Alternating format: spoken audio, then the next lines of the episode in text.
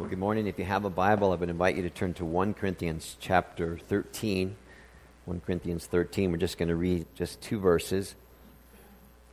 Actually, not even two whole verses. Determined to go slowly through this greatest gift of love, and so that's why we're doing it as we are. Page 813 in the church Bibles.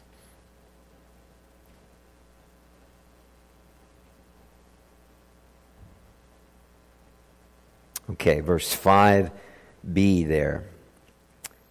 Love is not easily angered, it keeps no record of wrongs. Love does not delight in evil, but rejoices with the truth. Love always protects. Amen. May God grant us understanding of His word this morning. Let's bow, please, just for a brief prayer.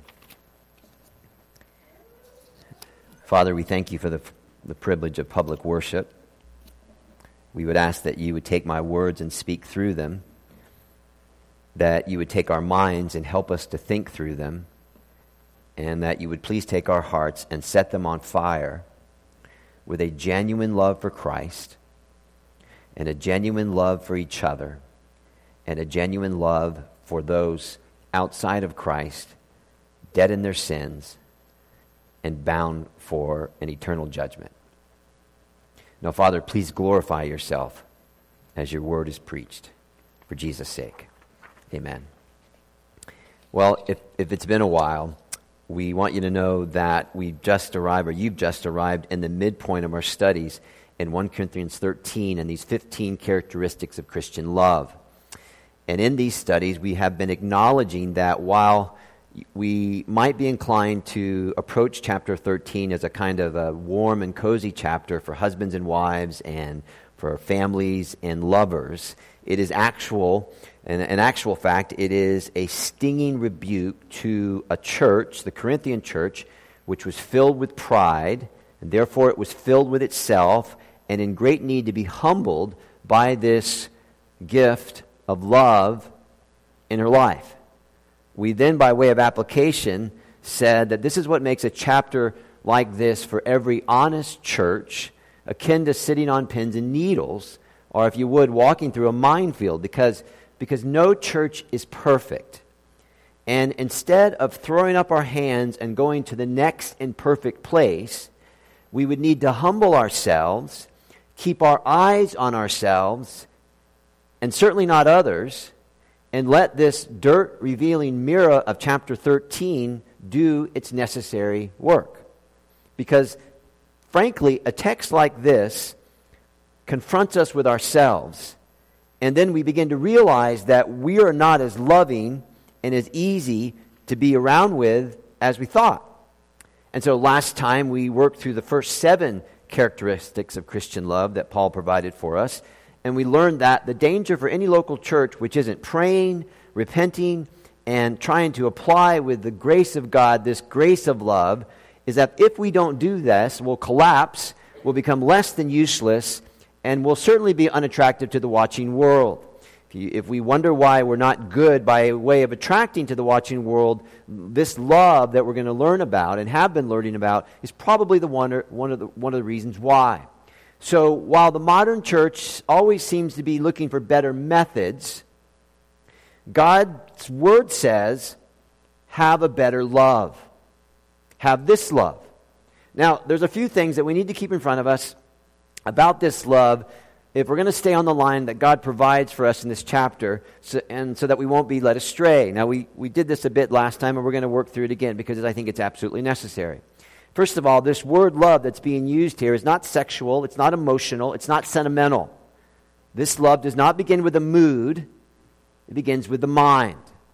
Thursday night when I went home, I was incredibly disappointed at the work that I accomplished. And so I did my things, and I'm supposed to do it on Thursday night. And then as the night went on, I set myself to worship. So I had the music out.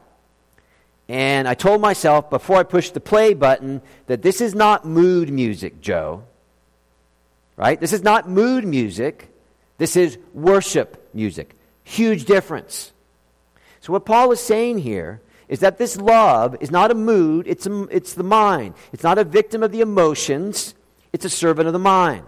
Quoting Leon Morris, this love is a love for the utterly unworthy, a love which proceeds from a God who is love. It is a love lavished on others without a thought of whether they are worthy to receive it or not. It comes from the nature of the lover rather than any merit of the beloved. So, this is a divine love, which is why it is a gift. This is gospel love. We cannot produce this love by ourselves. The only source of this love is God Himself. So that our only boast is God when we get it right.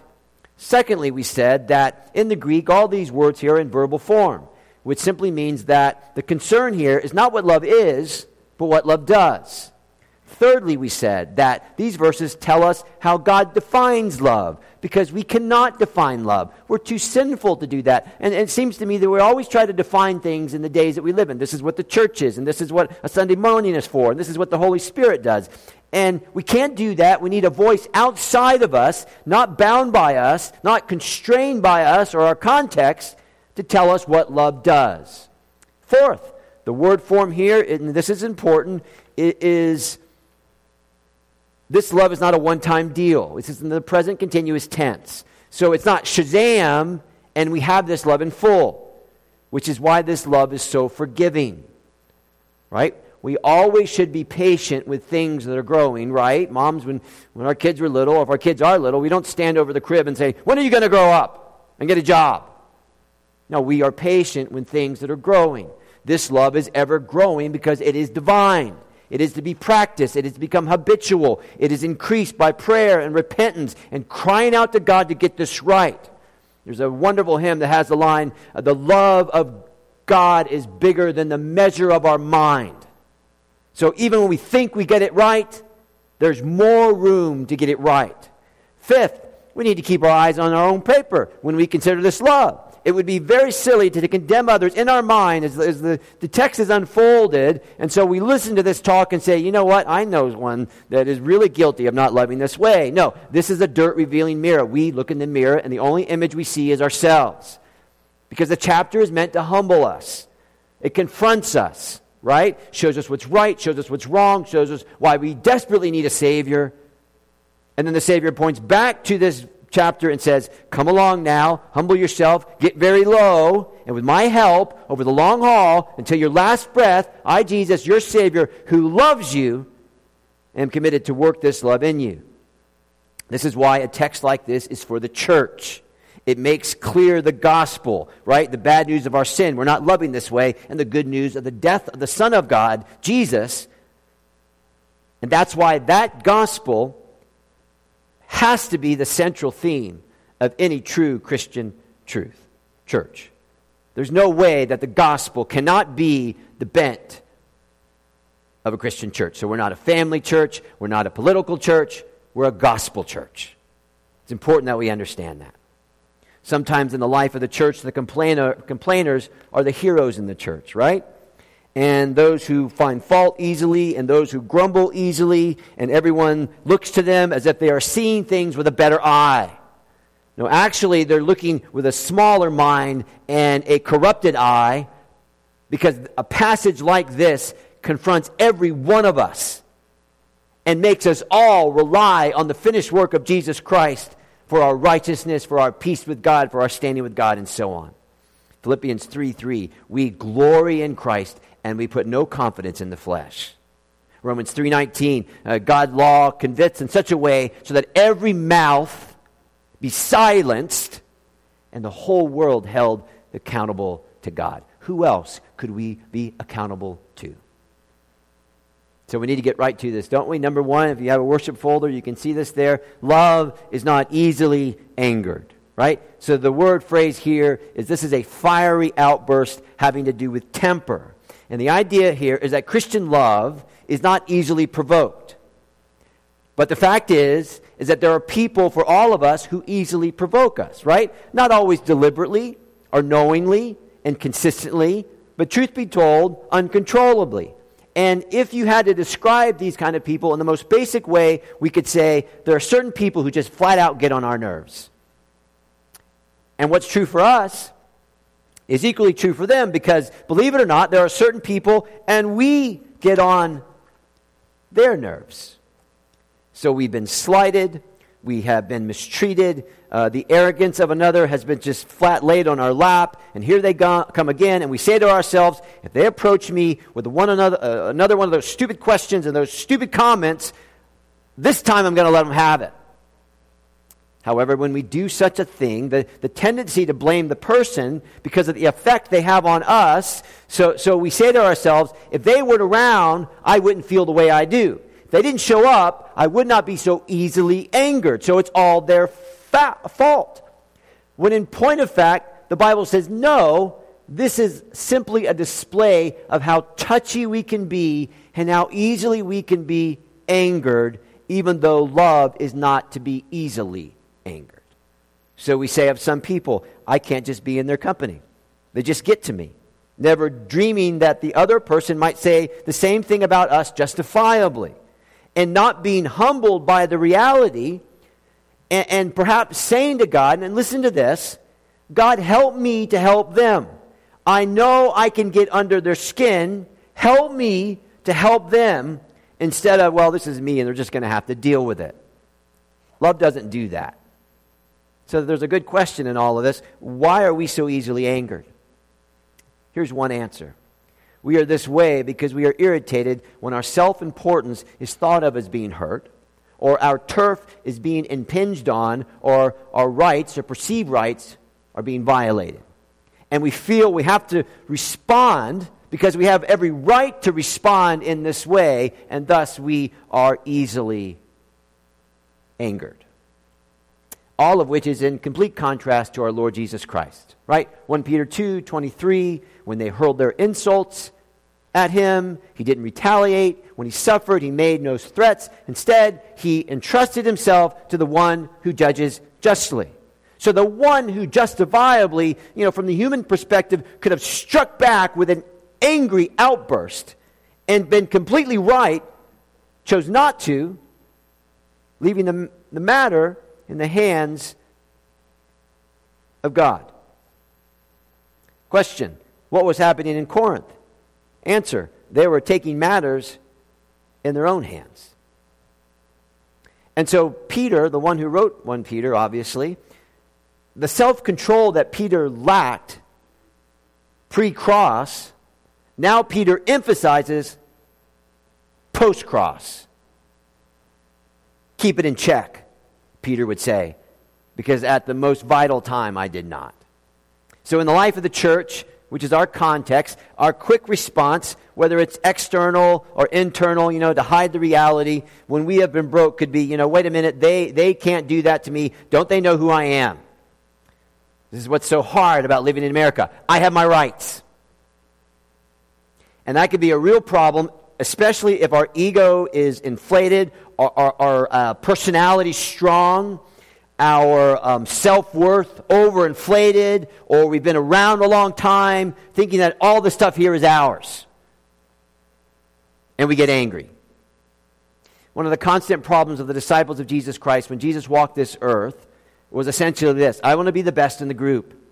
I want to have the best seats in the house when you take over things, Jesus. It's my right. I want to be the best. Matthew 20. You remember the story, uh, the tiger mom of the sons of Zebedee? She corners Jesus and she says, I want my boys to have the high place in your kingdom. And the other disciples found out and they were like, what? Remember what they said? Oh, you know what? John and James, they're, they're good guys. They could do a far better job as vice presidents for Jesus. Oh, this is wonderful. Good for them. Is that what they said? No, we know what they said because honestly, we would know what we would say. They were indignant, Matthew 20, 24. They were easily angered. This is not right. So Jesus must go on and tell them that the servants of uh, the living God, they give up their rights. So he tells them that, and then later on he's going to show them that when he dies on the cross for other people's sins and give up his right as God and dies. So the root of anger has much to do with a self assertiveness that we have. So our pride is hurt. We quickly strike back, or maybe even worse. And, and, in fact, I think this is even worse, worse. Instead of quickly striking back, we plan for a delayed attack for another day. Right? I have a cat at home now. I don't like it, but we have it. And we get up and I get up in the morning and I'm I'd like, you know, three ways I'm going to die. Number one, I'm going to die in the parking lot, slipping out there. Number one. Number two, late at night, there's a meeting, a bear's going to kill me. That's number two. And then number three, the cat's going to make me fall down the stairs. I'll break my neck and die. Okay? So what he does is he gets in the corner when I punish him correctly. And he waits for me, right? And he waits and he waits, and I walk by and he's like, Meow! back of the leg, ah!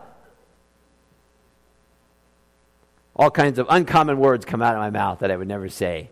Anyway, anyway just kidding. This is Moffat. It is the self centered people who are apt to be super sensitive and easily annoyed, and we Christians cannot do this.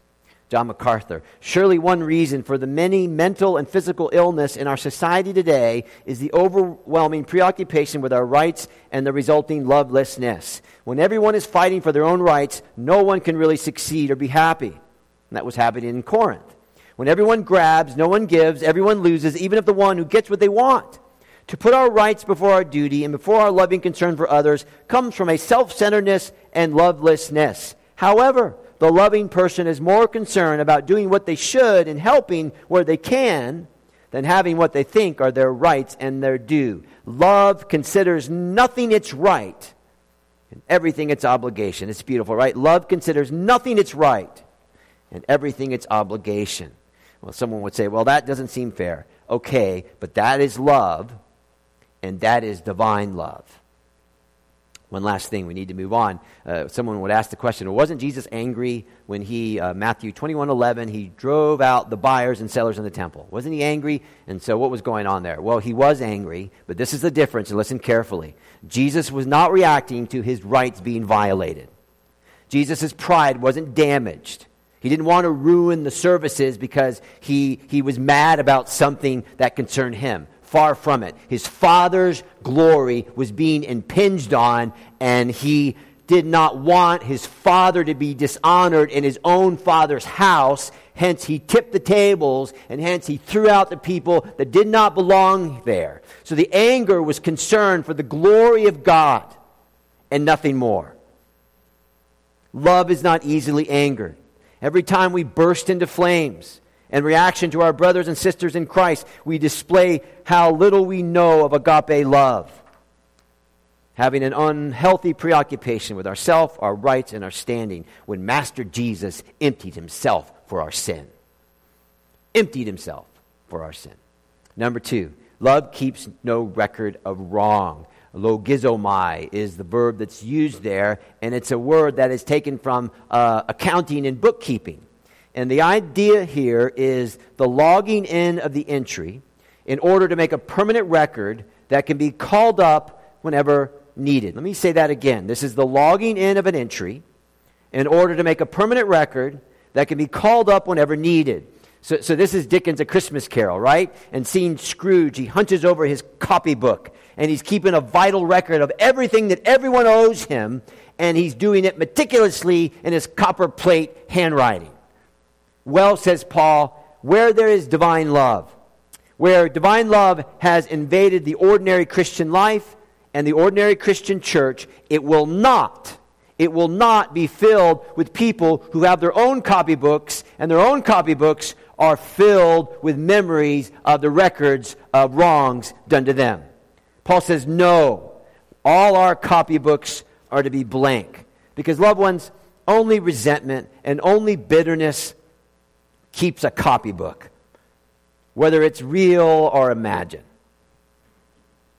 And you know, the, those of us who keep, keep copybooks, typically our, our, our penmanship is perfect. The, the I's are dotted, the T's are crossed, and so the person can re- recite the story of when they received the wrong and having recorded it meticulously, the date and the time and the place. And since they reread it and rehearse it in their minds again and again, when they spew it out, by golly, they could win an Oscar. They're that good at it. because they rehearsed the story over and over again and again. They kept the copybook, they kept the record. And you would want to applaud to them just for the rhetorical skills of them telling how bad someone was to them. Now, have you ever met anyone like this? You're with them no less than five minutes, and they can give you the records of all the wrongs done against them. And some can go way, way back. Things which should have been forgiven as a Christian, things which should have been buried, right? But, but we keep rising them up from the dead because we keep a record of wrong. I was thinking these are zombie sins, right? They should be dead, but whenever we open our copybook up, here come the zombies, right? And they're uh, still alive. slash off their head, uh, still alive. Arm goes off, uh, still alive. And so, in terms of Christian ineff- ineffectiveness, we'll say, well, you'll be ineffective, I promise you. Because when you and I find ourselves in the position, no matter how well healed we may appear on the outside, when we play that dirty little game on the inside, we are held captive to the fact that we, we kept wrongs recorded, although love keeps no record of wrong. But we keep them, we hold them, we recite them, we, we, we, we like them, we reimagine them, and even use them in our treatment of our brothers and sisters in Christ.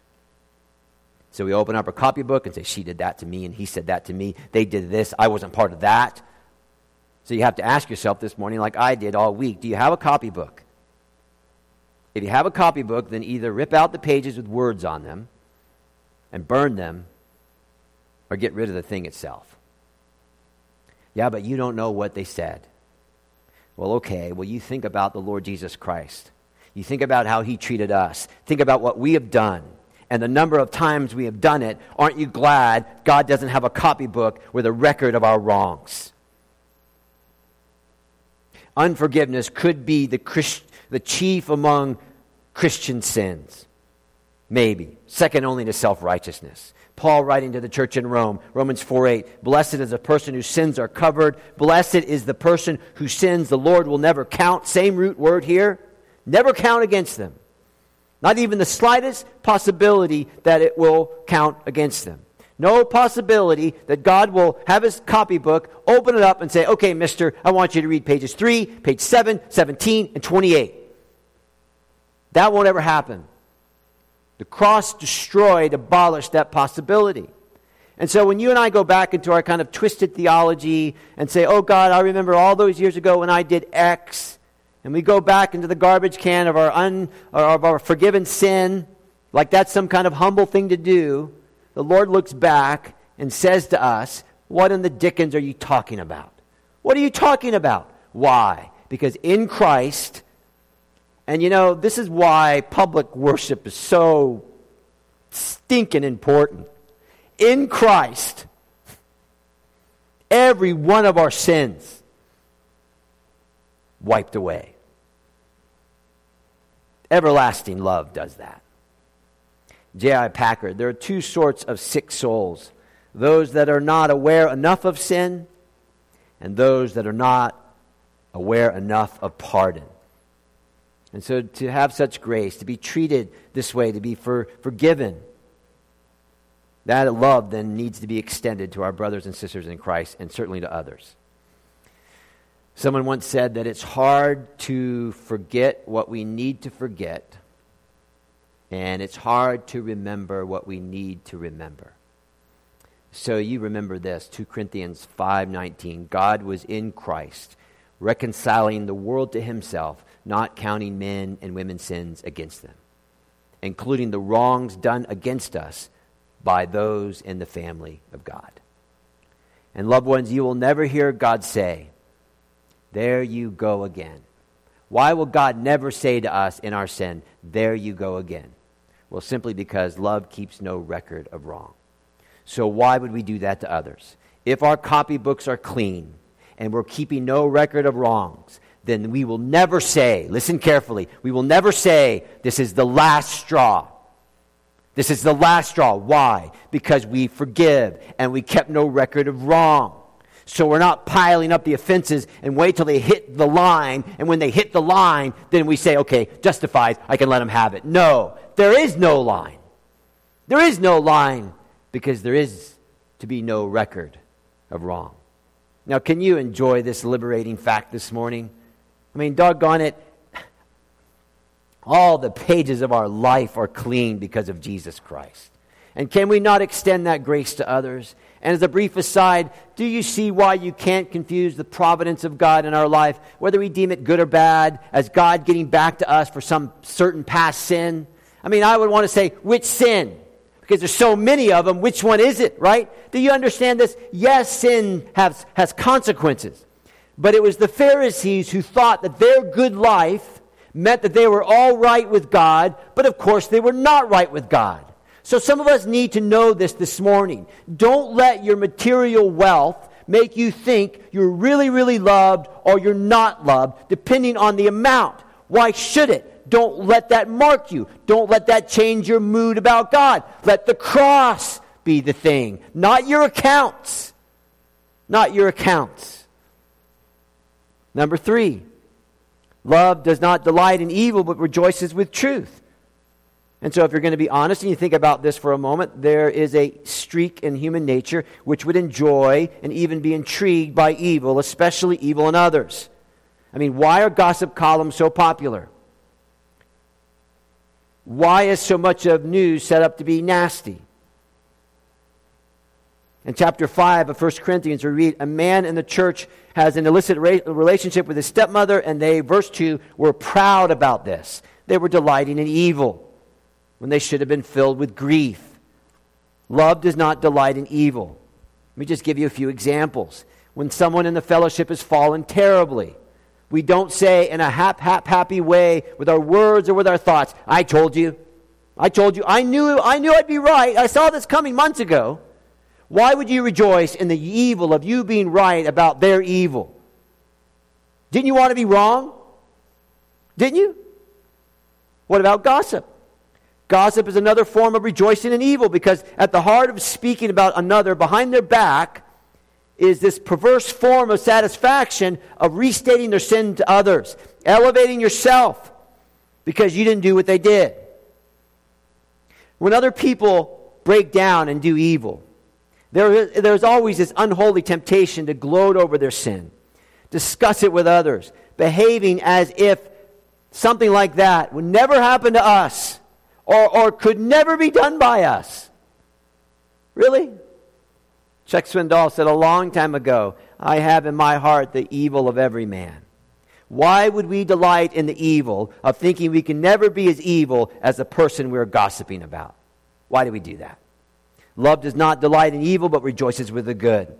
Listen, this is, this is J.I. Packer. If a brother or sister falls, hatred instantly takes delight in proclaiming it to everybody and is very urgent that they be convicted and punished, where genuine love is slow to expose and reluctant to drag a scandal into the light of day. John 8. You remember John 8? Get, get the hussy out of here. Let's get the stones. Let's get the hussy there. She's a bad lady. Everybody knows it. Let's get the stones. Because we need to get morality back in this town. Jesus says one line and everybody drops the stones. Do we confront sin? Absolutely. We're confronted in love with a broken heart and not an eager heart. Our burners are set on low, they're not set on high. Galatians 6 1, Phillips' translation. If a man should be detected in some sin, my brothers, the spiritual ones among you, should quietly set him back on the right path, not with any feeling of superiority, but being yourselves on guard against temptation, because you might be needing forgiveness before the day is out.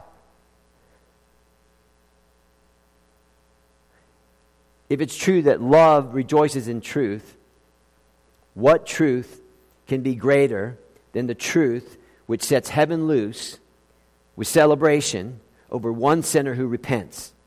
Not a sinner who gets caught and exposed, but rather who repents and receives grace. You know, a person could really blossom in a setting like that, couldn't they? A person could really blossom in a setting like that. But let me tell you where they will not blossom where there's arrogance and there's judgmentalism, and that's the norm, and the pointy finger is always being sharpened. They won't blossom in a place like that. Sometimes I think, and this is my opinion, this is why the modern church is, is so horrible and inactive in evangelism. Because we lead with a pointy finger, not with a contrite heart. Last one, just with a few minutes to go. Love always protects. King James Version, love beareth all things. Phillips, love endures all things. And the word means to cover over as a roof, to, to, to bear a load. Proverbs 10 12, hatred stirs up dissension, but love covers all sins. Now, when I say that, that does not mean that we lift up the corner of the carpet in the church and we shove all the sins underneath, right? So, love covers all wrong means that we don't talk about sin, we don't confront it, we don't deal with it, we don't discipline it, uh, we don't ask for forgiveness, and we don't fight it off. If that is the case, then eventually we'll trip over the rug.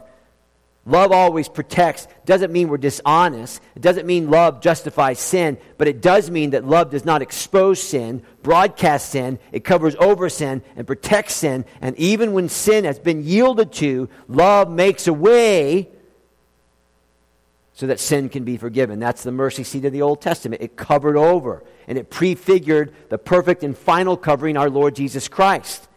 Jesus Christ covers the sin. He always protects. Question are you a protector? Are you a protector? Do we, do I protect? Or when the sin happens, it's juicy. It was told that during the reign of Oliver, Oliver Cromwell in England, he sentenced a young soldier to his death. The soldier was engaged. His fiancee, who, who loved him so, went to Cromwell, Cromwell and, and just begged for his life. Please have mercy on my beloved. The offense that he committed was, was minor, and he even was suspect whether he did it or not. But Cromwell was a proud man, and, and he would not recant. And he announced that at the sound of the curfew bell, the young man would be put to death. So the night came for the bell to be rung. But the bell never rang the sexton in charge. He, he was the one that kept pulling and pulling, but, but there was no sound from the bell. He then goes to the housing where the bell was, and what does he find there? What he finds there is the broken and bloodied body of the young woman who loved her man, and so she had covered her body over the clapper so that no bell would ring and no death would come. Cromwell found out he commuted the sentence. Loved ones, Jesus Christ is your lover. Jesus Christ is your protector. He covers over the clapper with his body so that no bell will ring. Why does Jesus do that? Because love always protects. I love you with the love of the Lord. I love you with the love of the Lord. As I can see in you the glory of my King, and I love you with the love of the Lord. Let's bow together, please. We're going to sing a hymn and then we're going to take communion this morning. Father, will you please marry each of us to these verses as a church?